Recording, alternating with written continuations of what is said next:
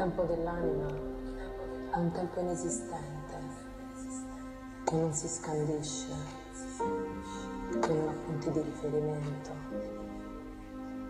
che non cataloghi in rintocchi e nemmeno i momenti,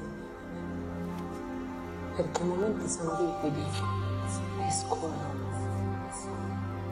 come un torrente errante, costante, circolare senza inizio né fine e rimane sospeso nel ricordo della vita dell'anima.